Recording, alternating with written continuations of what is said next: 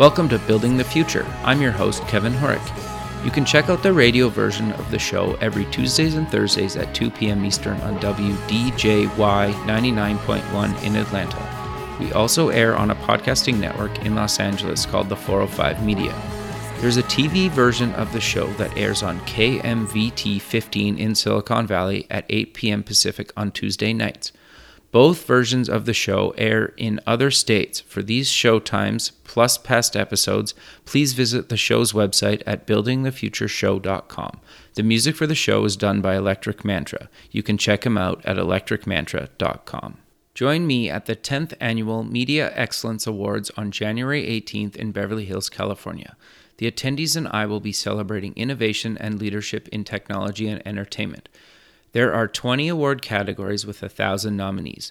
These awards honor those who are creating groundbreaking technology to better our lives and celebrate the hard work, determination, and brilliance in the leadership within the companies which create the new world we live in today. I will be recording nominees and winners at the awards. For tickets and more information, go to mediaxawards.com. Welcome back to the show. Today we have Dr. Sean Wise. He's the professor of entrepreneurship at Ryerson University. He's also a partner at Ryerson Futures as a seed investor, a best selling author, and he helped launch Dragon's Den along with tons of other stuff. And for people that haven't heard of Dragon's Den, it's basically the Canadian version of Shark Tank. So, Dr. Sean, welcome to the show. Thanks. I'm really excited to be here, Kevin. Yeah, I'm I'm actually really pumped to have you on the show. I've I've kind of followed your career um, and kind of known who you are because you're you're kind of a huge name in, in the tech industry, kind of globally. Um, and and then as obviously is well known in, in Canada for for your work on on tons of things.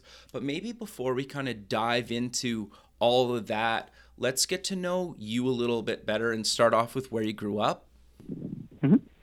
So I grew up in a large, uh, multicultural, diverse urban center uh, awesome. called Tor- called Toronto, uh, north sure. of the border. It's a lot like Chicago or New York, just a lot cleaner, a lot safer, and has a lot more variety of food. sure, interesting. Okay, sure, sure. So you've done obviously you ha- you're a doctor. So walk us through your kind of education career because you, have done a ton of stuff and, and I think it's kind of fascinating. So walk us through that. Okay, so I went to school to study aerospace engineering at okay. uh, a school in Ottawa called uh, Carleton. What made you uh, want to go into that, just out of curiosity? Star Trek. sure, fair enough. Star Trek. Awesome. I wanted. I, I knew I could never be a pilot. Uh, I thought maybe I could do something else in the field, and that would get me sort of closer to space travel one day if we ever went that direction. But in the end, my learning disabilities made it impossible for me to practice as an engineer. So I made a little U-turn, a pivot, if you will. And near my third year of engineering school, I uh, left into uh, law school, and I graduated okay. law school with a law and MBA degree. My law degree was in corporate finance. My MBA degree was in entrepreneurship and finance.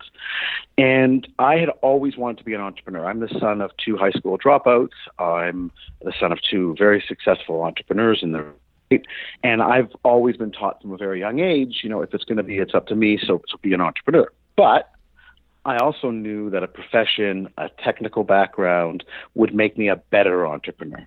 I knew that being a lawyer would make me a better person to do large deals. And very early on, I got exposed to venture capital, and I left my practice of law and I went to go work in the VC world. And I worked for a company called Spencer Trask, and they're most famous for Mr. Spencer Trask, who was the original angel investor on Thomas Edison's light bulb and one of the original founders of General Electric Edison. So for a number of years, I worked as a seed VC uh, underneath their uh, their leadership.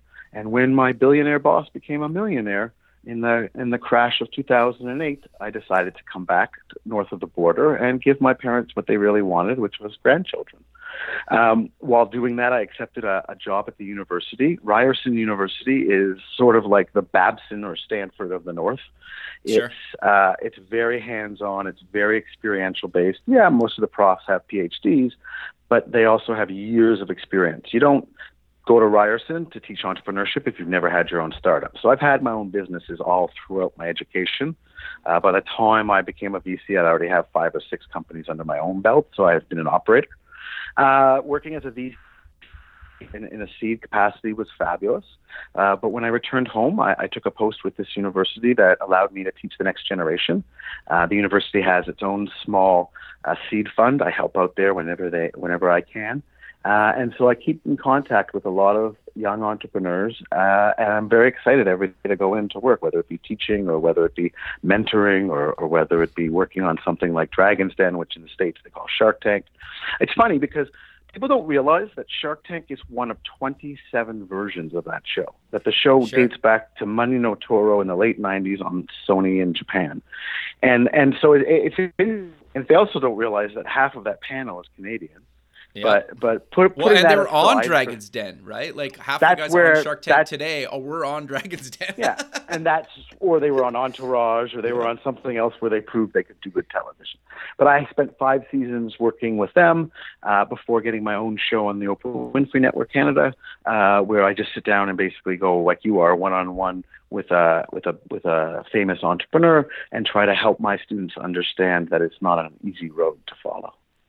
Sure. No, I, I think that's that's really great. And and I want to kind of dive into kind of your, your latest book, Startup Opportunities, Know When to Quit Your Day Job. And and you've written a ton of other books. And if people just, you know, basically Google you, they'll, they'll get your Wikipedia page and, and tons of other stuff. And you just go to Amazon and type in, you know, Sean Wise, you're going to get all your, your books. But I, I really want to kind of dive into you know that book and why you decided to kind of write that uh, thank you. It's my pleasure. Yeah, I have a very unique name. You know, Doctor Wise. It sounds like a supervillain, so it's really easy to, to Google me. Uh, my Amazon page is really, and some of my students and investments would probably agree with that theory. But uh, this book was really uh, a necessity for me.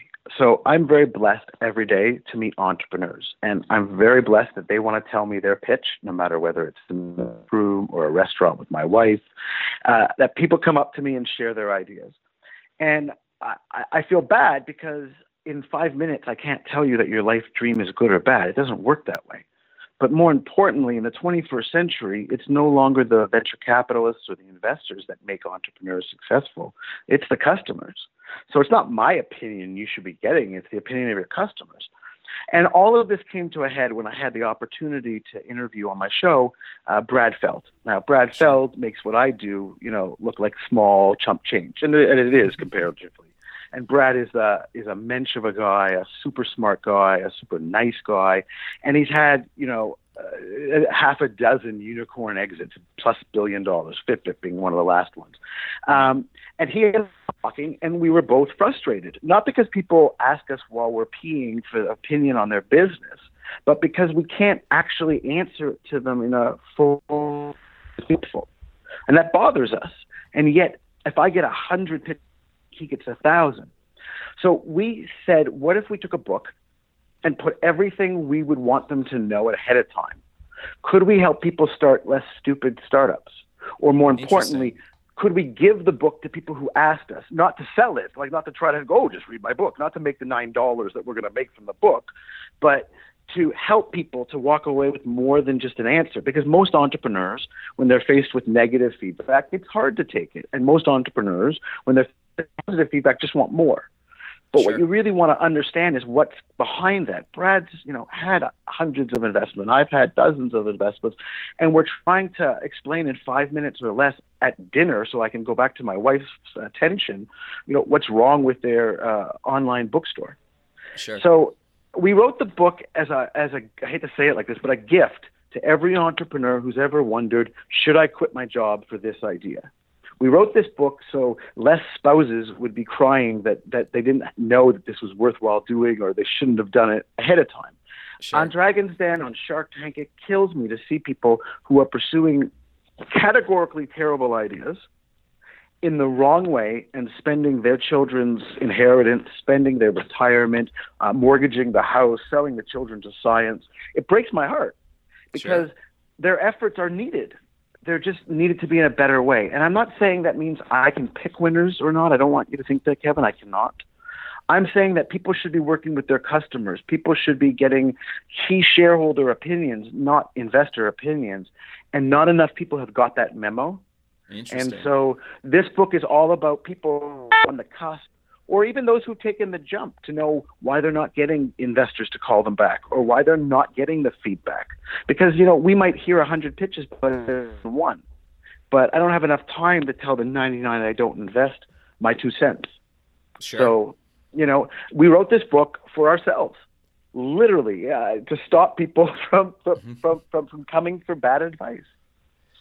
No, I, I I think that's that's really really good, and and obviously, um, I I think it's something that, at least in my experience, nobody's really well. I shouldn't say nobody, but there's not a there's not a lot of people like the two of you that are willing to openly talk about this stuff, right? Because so many people are like, if you don't quit your job day one, you're you're never going to be successful, and it's like, well, that's not true really in any way shape or form and it also to your point like if you're going to mortgage or or bankrupt yourself trying to chase an idea like that's so so crazy in my opinion right I understand the concept of if you burn the ships when you land on the new continent, everyone won't think about going home. I get that.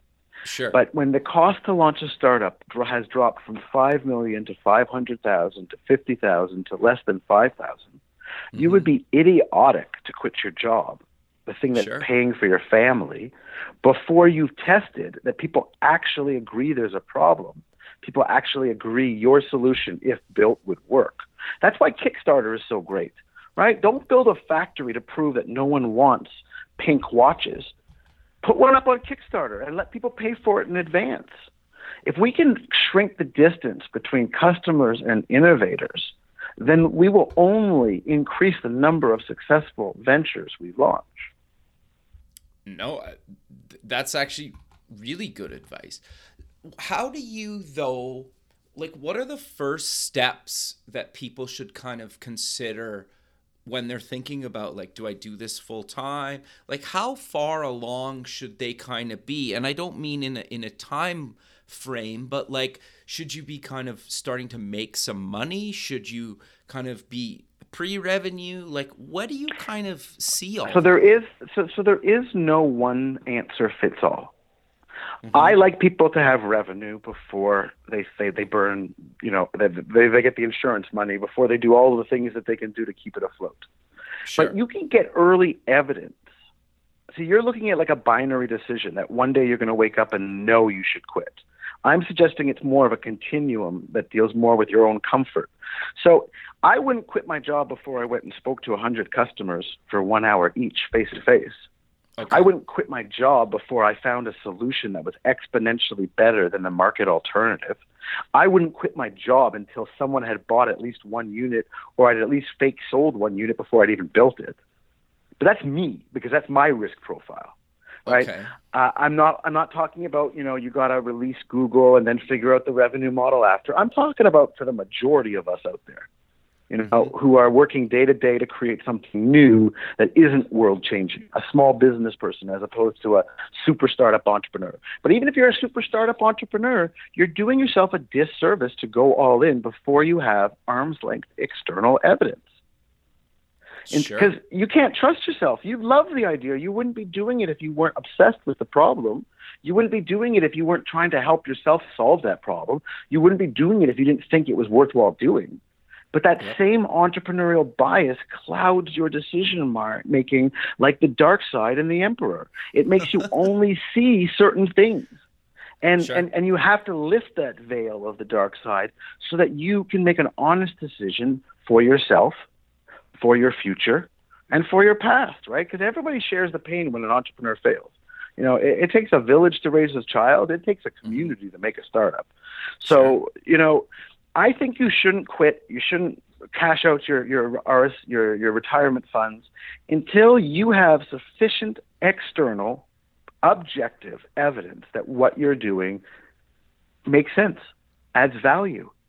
Right? Sure. Google knew that sorting the internet automatically 24 hours a day, seven days a week, 60 minutes every hour, 60 seconds every minute was valuable. Sure. They didn't know how they were going to monetize it, but they knew it was valuable because the human mind can't do that. Right? Before sure. Google, a lot of these searches were hand done. We'll figure out the best 100 sites and we'll put them under each. Librarians are outdated because of Google. Yep. Because it took it to another level. So even if you're doing Google, I would have still, I'm not them, so I'm not suggesting I could look back and tell them how to do better. But did they walk around and go, hey, are you also having trouble finding things on the internet? Or did they say, hey, how many sites a day are getting created? How could any human come up with that? What else other than your own passion, obsession, desire is proving to you that this is worth the risk? Sure. No, I 100% agree. And the thing that I, I think I want to kind of get your thoughts on and, and, and just kind of reiterate is like Google still makes majority of their revenue off of kind of ad sales basically right they have they're in so many mm-hmm. other verticals now so they still haven't figured out how to really move a lot of their revenue to other ventures. They're working on it heavily. So I would like, disagree with you, Kevin. Really? I would disagree okay. with you. Okay. I don't I don't I don't disagree with your conclusion. I think okay. Google has found other applications for the idea of sorting and collecting and sifting through large data streams. Sure, and whether okay. that's that's videos on YouTube or whether that's Google searches. They're doing that. Now, on the fringes of that, there's some crazy stuff, right? Like the sure. floating internet bubbles and all of this stuff. Yeah, yeah, yeah. I would be hard pressed to say that Google isn't in the right balance because it hasn't been able to duplicate the value transfer it duplicated to the 6 billion people on this planet when it indexed the internet. Sure, that's fair. Okay. So, but putting that aside, what's the question?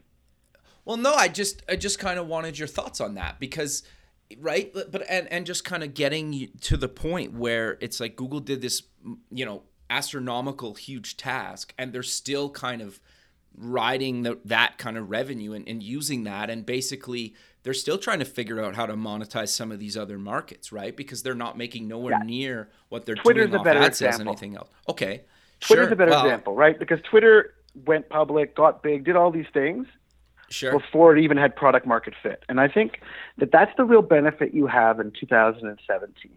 It's been since the dot com boom started. We've had sure. the dot com boom, we've had Web 2.0, and now we're in the so called age of unicorns, right? But that's just a cohort of, of startups that were trying to disrupt businesses through the internet. So by seeing these thousands and thousands of startups and studying them, we're able to map how do you go from where do I get my idea from to product market fit? How do you go from I have an idea to I've broken even to I'm profitable? And we've been able to map it. And if you look at the work of Bill Aulet at MIT, Steve Blank at Stanford, uh, Eric Ries at, at, Harvard, and, and even my own small contributions to this process, we have tried to map the road. And so we know you start with problem solution fit. And we know that problem solution fit is made up of a bunch of little steps. And we know once you find problem solution fit, you can then raise a little bit of seed money and, and start growing your channels and find adjacent markets. And we know, not because I'm so smart, but because you can reverse engineer things like Uber and Google and Twitter sure. and Tinder and Flickr from all of these cohorts and start to piece together strategies you know, I'm not the genius who came up with get out of the building, put customers first. That's my professor, Steve Blank, right? And so that was very different. You never heard that in 1996. When I went to MBA school in the early 90s and I wanted to learn more about entrepreneurship, they gave me like Benjamin Franklin philosophy. Okay, interesting. There was no lean startup. There was no customer development focus. These are new tools. So if you're going to quit your job and number one, you should be familiar with these tools. Number two, you should be using them already because this is the process by which you get the evidence, which gives you the confidence to double down, to quit your job, to, to do that. Or if you're already in a startup and you're like, I don't know what to do next, or I don't know why people aren't buying what I'm selling, these processes have proven to be mostly universal. Not all startups can be lean startups, okay? Pharmaceutical drug company startups are not likely to be lean, and that's okay. But for the majority of us who who want to dream about having a company worth 10, 20, 30 million dollars or hundreds of millions of dollars, there's a process. And if you're not following it, then you're or at least aware of it, then you're doing yourself a huge disservice. No, I, I 100% agree with you, right? And you can build a really good business even if your revenue is only a couple million dollars a year, right? Like, if, based on what you're trying to do. Like, and I think the other thing that I, I find kind of interesting is just how I think there's so much misinformation kind of out there and stuff kind of coming out of the valley sometimes where that stuff doesn't even happen in the valley. And so I think like a book like you guys wrote really kind of kind of tells the truth for kind of a, maybe a lack of a better term for that, right? And at least gives people some stuff to kind of think about when when they're actually considering making a huge life choice like like quitting their job to pursue, pursue their kind of startup.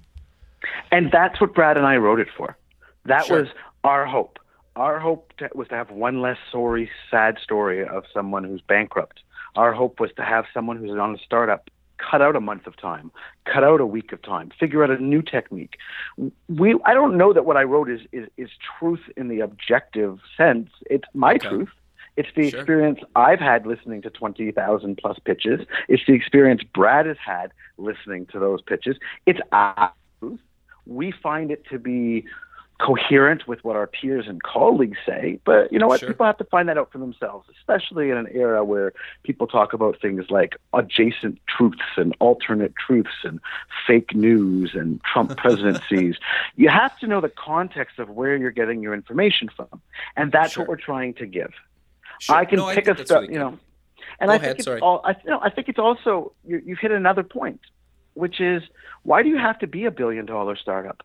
How about starting with the dream of being sustainable, making more money than you spend? It's a sure. small dream. How sure. about the dream that I want to look after my family, or I yeah. want to be independent, or I want to have a side hustle, and maybe it's only going to make five hundred thousand dollars a year.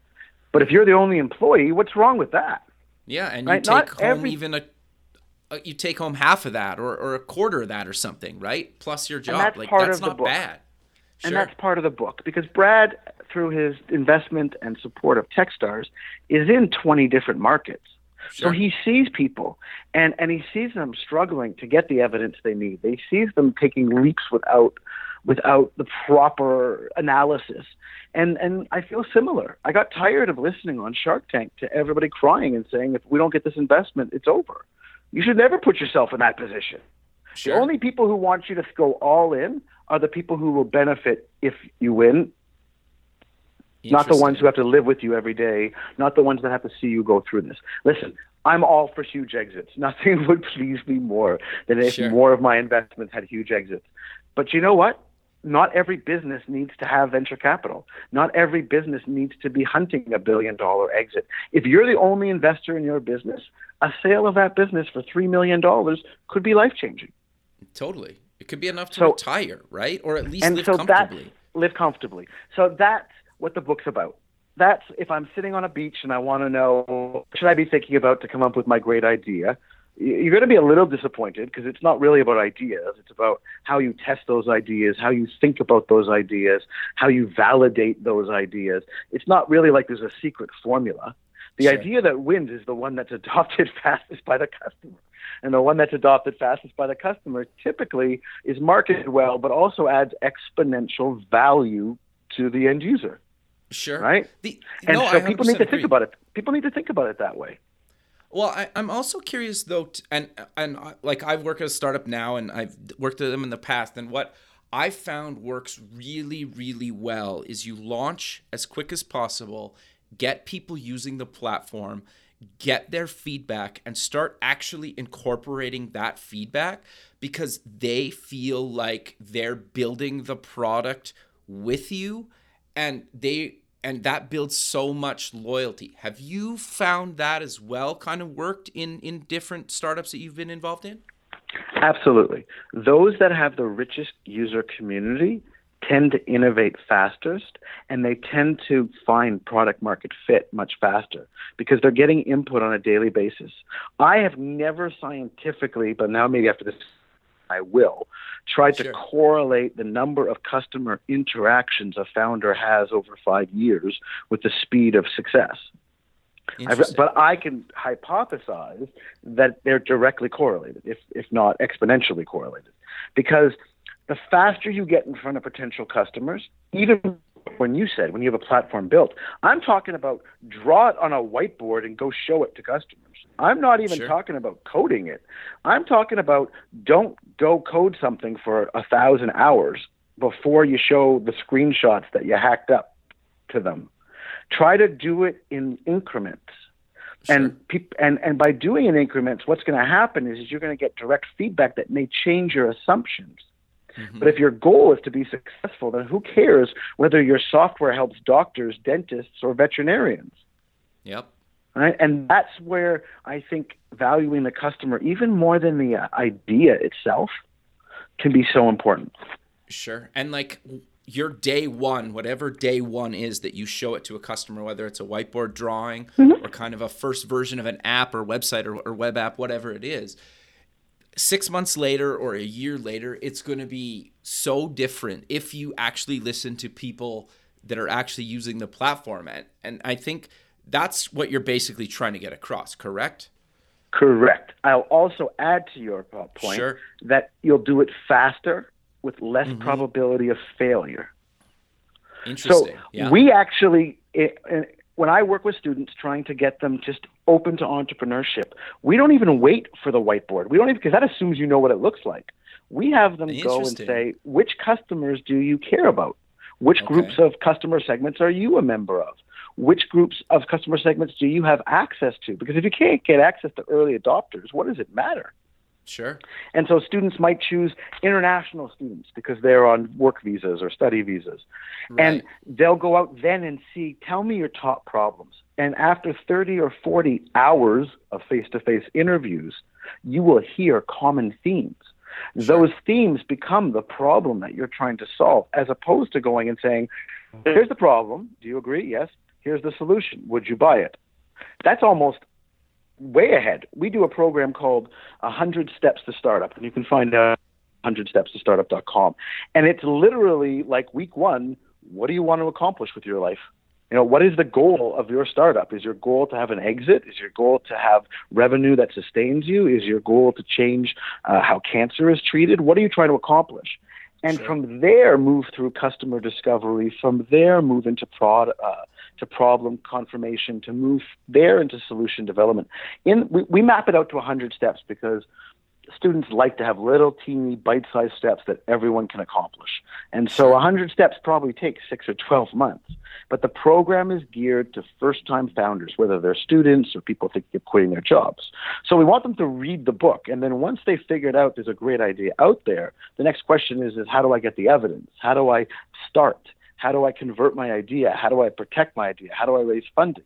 And that's what we've done with 100 Steps to Startup. We've taken the great work by Aulet and, and, and Eric Ries and Steve Blank and tried to make it accessible to the 99% of people who aren't in Silicon Valley. Sure.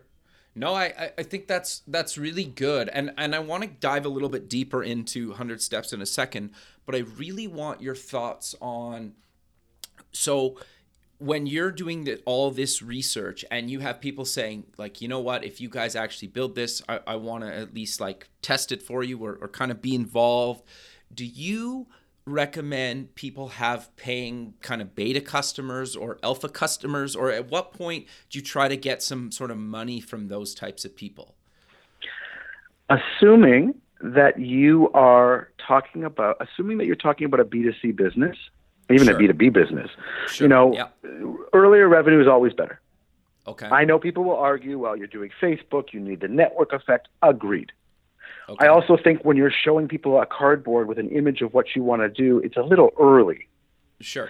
But when they take the prototype that's made of gum and, and, and popsicle sticks and, and painted with crazy glue, and they say you can't take it with you after the test, then I know you have something. When people call you and say, Is it ready yet? Then you have something. And if you manage their expectations, then by the time you answer, it's ready, but I need nine ninety nine for you a month, they're already in. Because like you've suggested, collaborated with you all along the way. Don't build in secret. Build with your customer base. Build with your community. By definition, the first adopters will be innovators. Just look at you know Rogers curve. I mean, that's one of the things I love. I can take a PhD in entrepreneurship and apply it to real world stuff. So the stuff we're talking about isn't just theory; it's real. Like this is how sure. people do it. The best companies in my portfolio can't remove their prototype because the the, the, the, the customer says over my dead body. Interesting. Right. And sure. it's similar. I mean, Paul Graham says it the same way. How do I know when you reach product market fit? I pull the plug on the server and I wait to see how long it takes for people to call and complain. Interesting. Right? They're all variations of the same thing. Build something that people need that's exponentially better and solves a problem exponentially more valuable. So it's 10 times cheaper, 10 times faster. That's why Google wins because it's 10 times a librarian. That's why Wikipedia wins. It's one tenth the cost of Encyclopedia Britannica and a hundred times as broad. That's the things, if you're looking for that, that billion dollar exit, you need to be focused on. But for the majority of the 99% of us who are just trying to build a business so we can have a job, make a living, uh, go on vacation, you know, still use those tools. You just need to use them more appropriately. And that's really a 100 steps to start startup what we're trying to accomplish. And really, startup opportunities is really helping those people who, who are wondering if today's the day. No, I, I 100% agree. And so I, I want to get back into 100 steps to startup because I, I think it, it's actually really innovative and really cool. So, do you kind of want to dive a little bit deeper into kind of what's included and kind of a little bit of the, yeah, the flow sure. of kind of what happens in the course or the program, yeah, sure. I should say? Yeah, yeah, absolutely. So, I don't like people failing and I don't like people okay. failing when they could have done better if only they had known some secret piece of information. So okay. I went out and spent five years of my life trying to understand how founders get to a billion dollars, how startups succeed, how small businesses succeed by talking to VCs, by mapping my own. And I took some of that knowledge and tried to break it down into pieces that my sister would understand. And I love my sister. You know, sure. she's a, a, college graduate, but she knows nothing about technology, nothing about startups, but she has an online jewelry business. Okay. And I don't know anything about the online jewelry business, but telling her to go talk to her customers was a revelation. And telling her to stop writing her business plan and write a lean canvas was a revolution, revelation. Sure. And so, a hundred steps to startup is is our effort to break it down into the smallest pieces. Listen, I wish it was ten steps to startup because it would sure. have been much faster. Because because not only are there a hundred steps, but I would say in eighty or ninety of those steps, there's also an exercise. Right. Because I can't assume you know what a lean canvas is. I can't sure. assume you know what customer discovery scripts are. I can't mm-hmm. assume like they do in a valley that someone's just going to show you how to put things together because I use this with undergrads, with grads, with first-time founders, with with newcomers, with seniorpreneurs. It has to be easy enough for everybody to do. And so a hundred startup isn't anything uh, different other than it's easier to understand. So we've taken the same things. How do you find a great idea? How do you then turn that idea into a problem set? How do you work with customers to turn that into a prototype? How do you work with that prototype to get it ready for sale? How do you choose price? How do you choose channels? When something goes wrong, how do you pivot back? So it's like a roadmap to startup success that applies to 90, 99% of the startups because like I say, you know, pharmaceutical companies, startups aren't going to be lean. There's, there's certain things you can't do. Take your test drug and just randomly test it on customers. It's not going to work.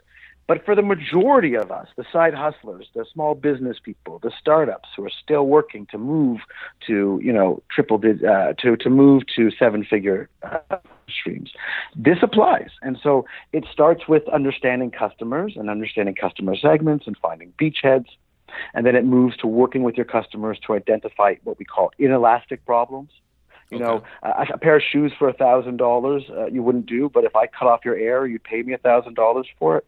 So air is a better startup than thousand dollar shoes. So we look at things about elasticity and about how that impacts people's value perception and what you can make with them. Obviously, you like to be things which can be charged a lot for and, and how to choose that.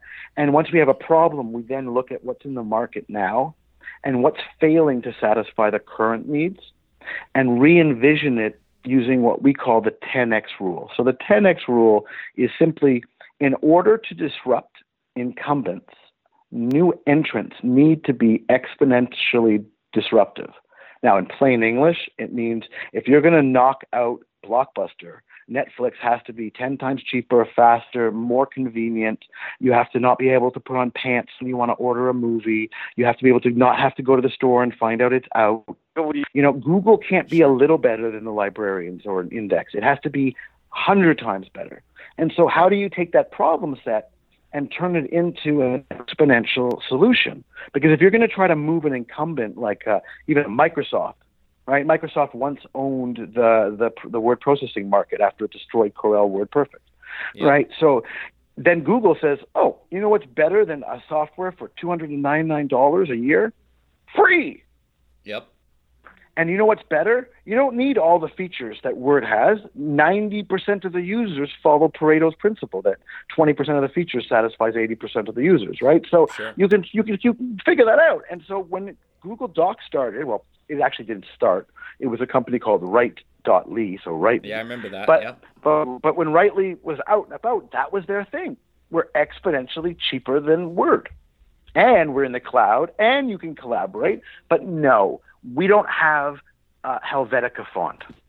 No, our spell checker only has 10,000 words, not 100,000. Because no one cared.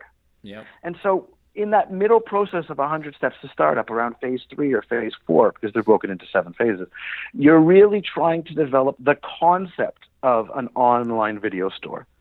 And then you're building it. And by that gotcha. point, you already have the, the, target customers, you already have early adopters lined up, whether you've ever charged them or not. Like I say, we have people, our uh, best portfolio companies are those that the people who use their prototypes won't give them back. Yeah, interesting.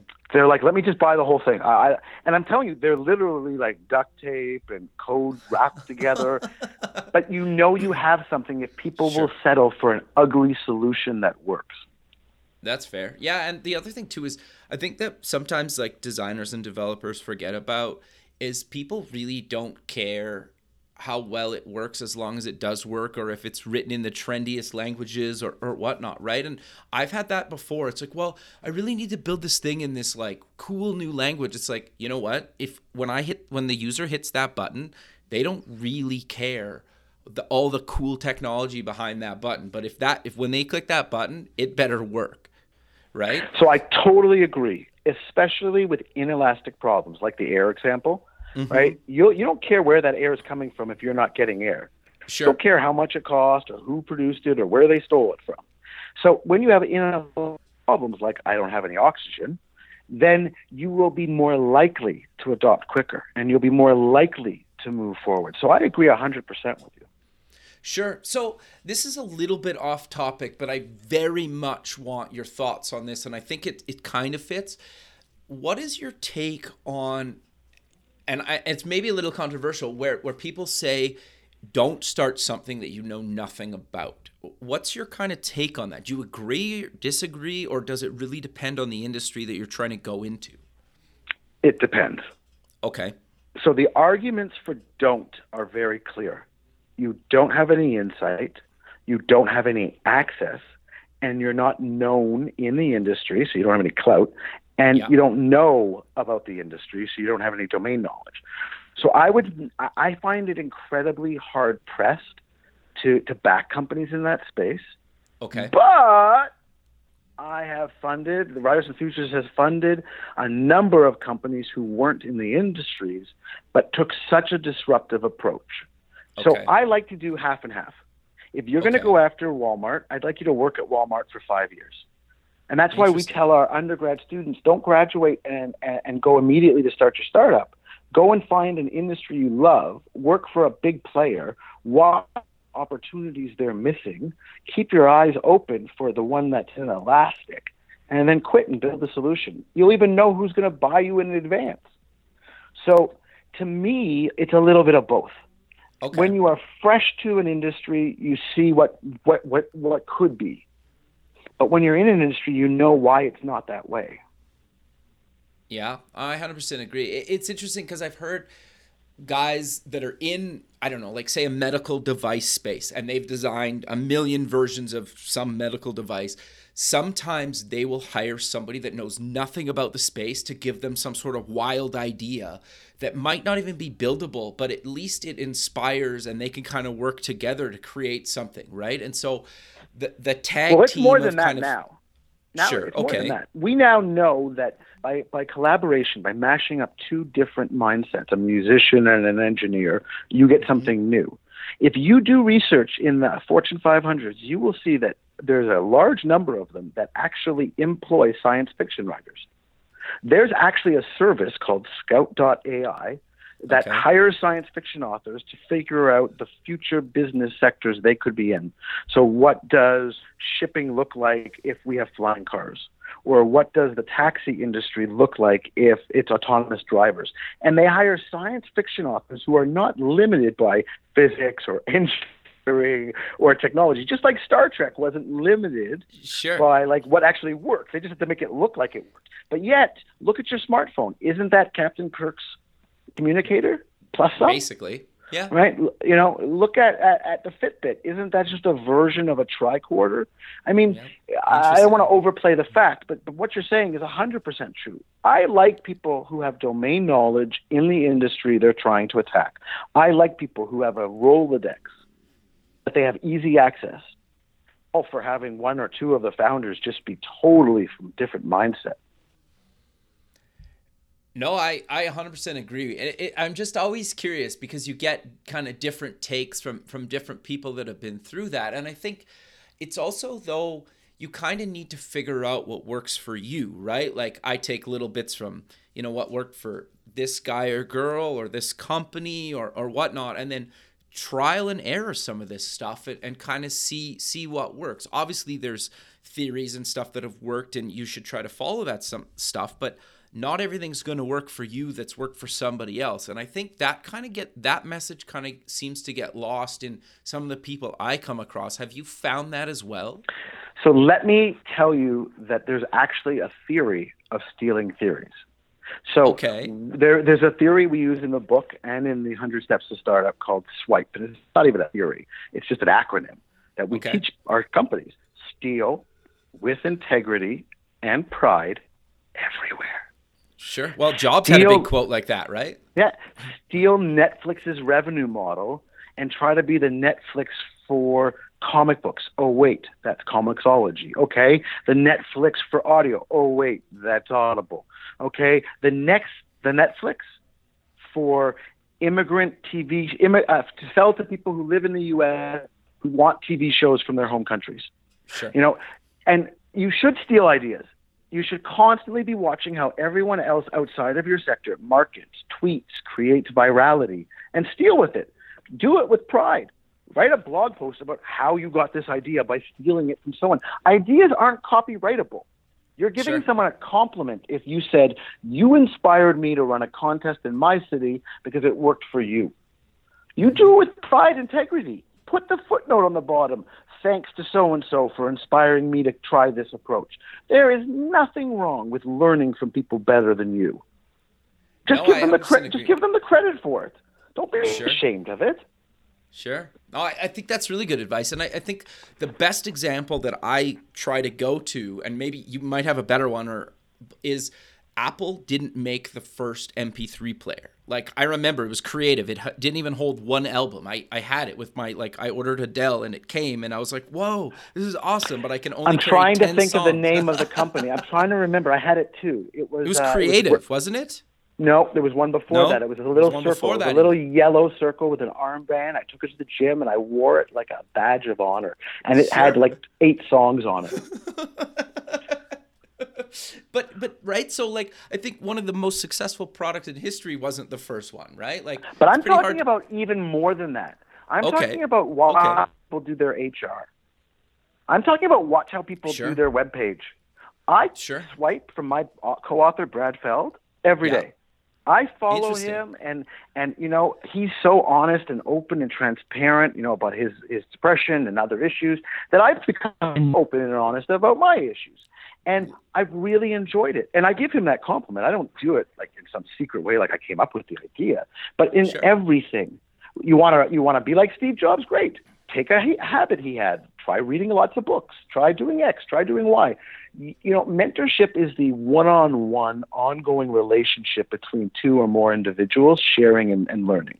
But there's another way of learning that's called modeling. And modeling is I want to be a great public speaker.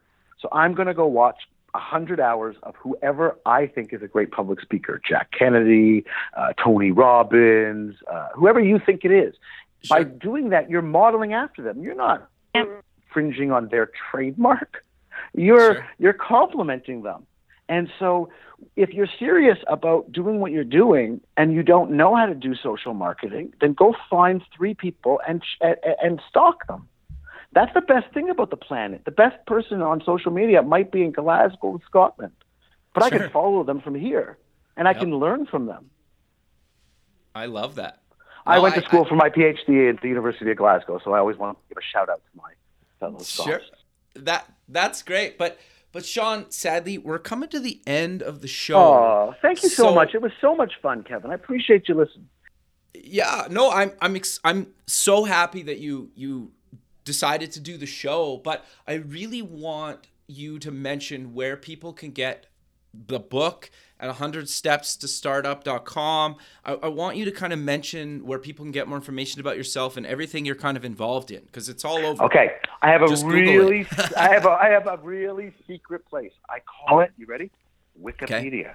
Interesting. Wikipedia. No, the truth is, you can Google me. Sean is S E A N space W I S E. Doctor Wise, if you remember the superhero villain joke. Um, you can get my books on Amazon and all bookstores around the world. 100 steps to startup.com is the website for 100 steps to startup. Uh, my email is publicly on the net. If you have a question, if there's something we touched upon that I can help you with, it takes me a long time, but I try to get through all emails within a 24 hour period. Um, I really appreciate the opportunity. You know, you, you say I like chose to come on, but uh, anytime I can share some of the things I've learned and help other people is a, is a real blessing. So thank you so much. Well, thanks again for doing it. I really appreciate it. Have a good rest of your day, and hopefully we can do another one of these someday. Anytime you want. Thanks, man. Have a good rest of your day. Be well. Okay, bye. Thanks for listening. Please visit the show's website at buildingthefutureshow.com. Also, check us out on Facebook at Building the Future Show and follow us on Twitter at Building Show. The music for the show is done by Electric Mantra. You can check him out at electricmantra.com and keep building the future.